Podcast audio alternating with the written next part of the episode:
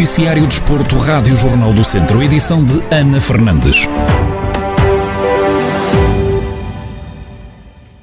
O Académico de Viseu venceu por duas bolas a zero na deslocação à casa do Cova da Piedade, em jogo referente à jornada 23 da Segunda Liga de Futebol. Yuri Araújo e Paná foram os autores dos golos academistas, num jogo que ficou marcado pelas expulsões de Hugo Firmino e Zarabi, jogadores do Cova da Piedade. Zé Gomes, treinador do Académico de Viseu, fala numa boa entrada no jogo e admite que a vitória é justa. Em relação ao jogo, acho que foi uma boa, uma boa primeira parte. Entramos bem no jogo, não houve muitas situações de, de perigo, mas entramos no jogo a, a, querer, a querer ter bola, a estar confortáveis no jogo, pelo menos na primeira, na primeira meia hora. Depois ali, aos 30 minutos, acho que, que nos precipitámos um bocadinho e o Coba aí também teve, teve ascendente. Na segunda parte, corrigimos algumas coisas e depois na, na entrada segunda voltámos a entrar para igual à primeira parte, a querer ter bola Houve ali um ascendente do, do Coba, é natural, também está a jogar em casa, também precisa de ganhar, mas penso que, que a vitória é, é justa da, da minha equipe. O técnico diz ter retirado dois aspectos positivos deste encontro. Há aqui dois fatores importantes. Conseguimos eh, não sofrer gol e, estancar as derrotas. E claro, com, com, vitórias, trabalhar em cima de vitórias é sempre muito mais. Uh, os jogadores acreditam também naquilo que treinam, mas é o que eu digo: este campeonato, é, a segunda liga é complicado e eu, isto vai ser luta até ao fim, não podemos facilitar, saborear até chegar a Viseu e a partir daí começar a pensar já no próximo jogo. Com este resultado, os academistas ascendem ao 15º lugar com 22 pontos, os mesmos que o Cova da Piedade, que está no 16º lugar da classificação. No Centro Desportivo desta semana, Carlos Agostinho e Renato Costa fizeram a análise desportiva do fim de semana, com destaque para o Viseu 2001, que regressou a caminho das vitórias ao receber e vencer o Belenenses por 4-3. Renato Costa admite que os 40 pontos somados pelos vizienses na primeira divisão de futsal é uma marca fantástica, mas deixa um alerta para o que ainda aí vem.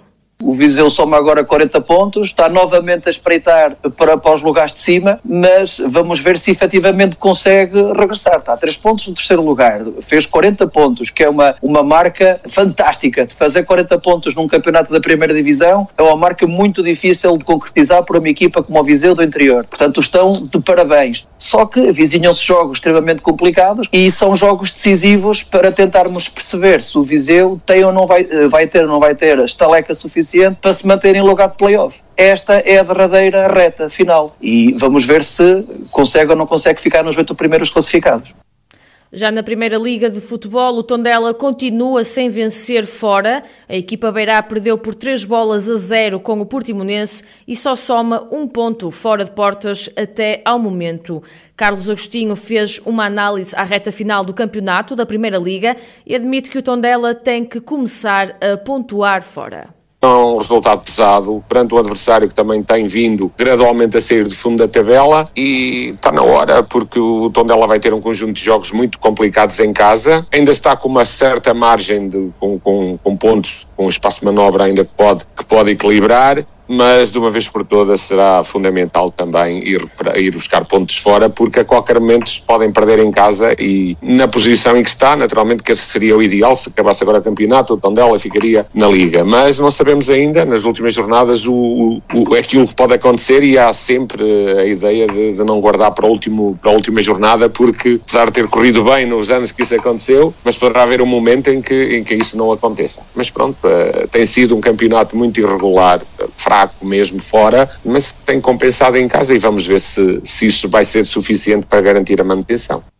O Centro Desportivo desta semana está já disponível em formato de vídeo no Facebook do Jornal do Centro e em jornaldocentro.pt, onde também vai ficar disponível em podcast. Pode também ouvir o programa ao longo do dia de hoje em 98.9 FM. A fechar, o mundo equestre vive dias difíceis com um vírus respiratório contagioso que pode ser fatal para os cavalos. Neste momento e pelo menos até o dia 28 de março, o hipismo vai estar confinado de forma a respeitar o período de incubação da doença. António Matos Almeida, cavaleiro natural de Tondela, falou sobre a situação e admitiu que em termos competitivos, já está a ser afetado. Estamos completamente em isolamento dos cavalos, os cavalos não podem andar eh, a movimentar de um lado para o outro e também vai ao encontro da sua pergunta em relação se eu já tinha sido afetado. Já porque este fim de semana era para ir saltar para Vila Moura, para o último concurso, que era o mais importante, e já não pude entrar porque restringiram os cavalos que estavam, ficaram e não se, devido a não poder andarem mais cavalos eh, a circular, eh, já não pude sair. Também ia para a Espanha e também já vou, portanto agora não sei, estou ainda é tudo muito recente, não sei como é que vai ser, eles dizem até dia 28, espero que assim seja, mas sinceramente também estou um bocadinho pessimista que acho que não vai ser só até dia 28, portanto ainda estou agora aqui um bocadinho a aguardar para ver como é que vai ser aqui nos próximos dias. António Matos Almeida Cavaleiro, natural de Tondela, a falar sobre o vírus respiratório muito contagioso e que pode ser fatal para os cavalos. Uma notícia que pode ouvir em maior desenvolvimento no noticiário da uma e meia da tarde.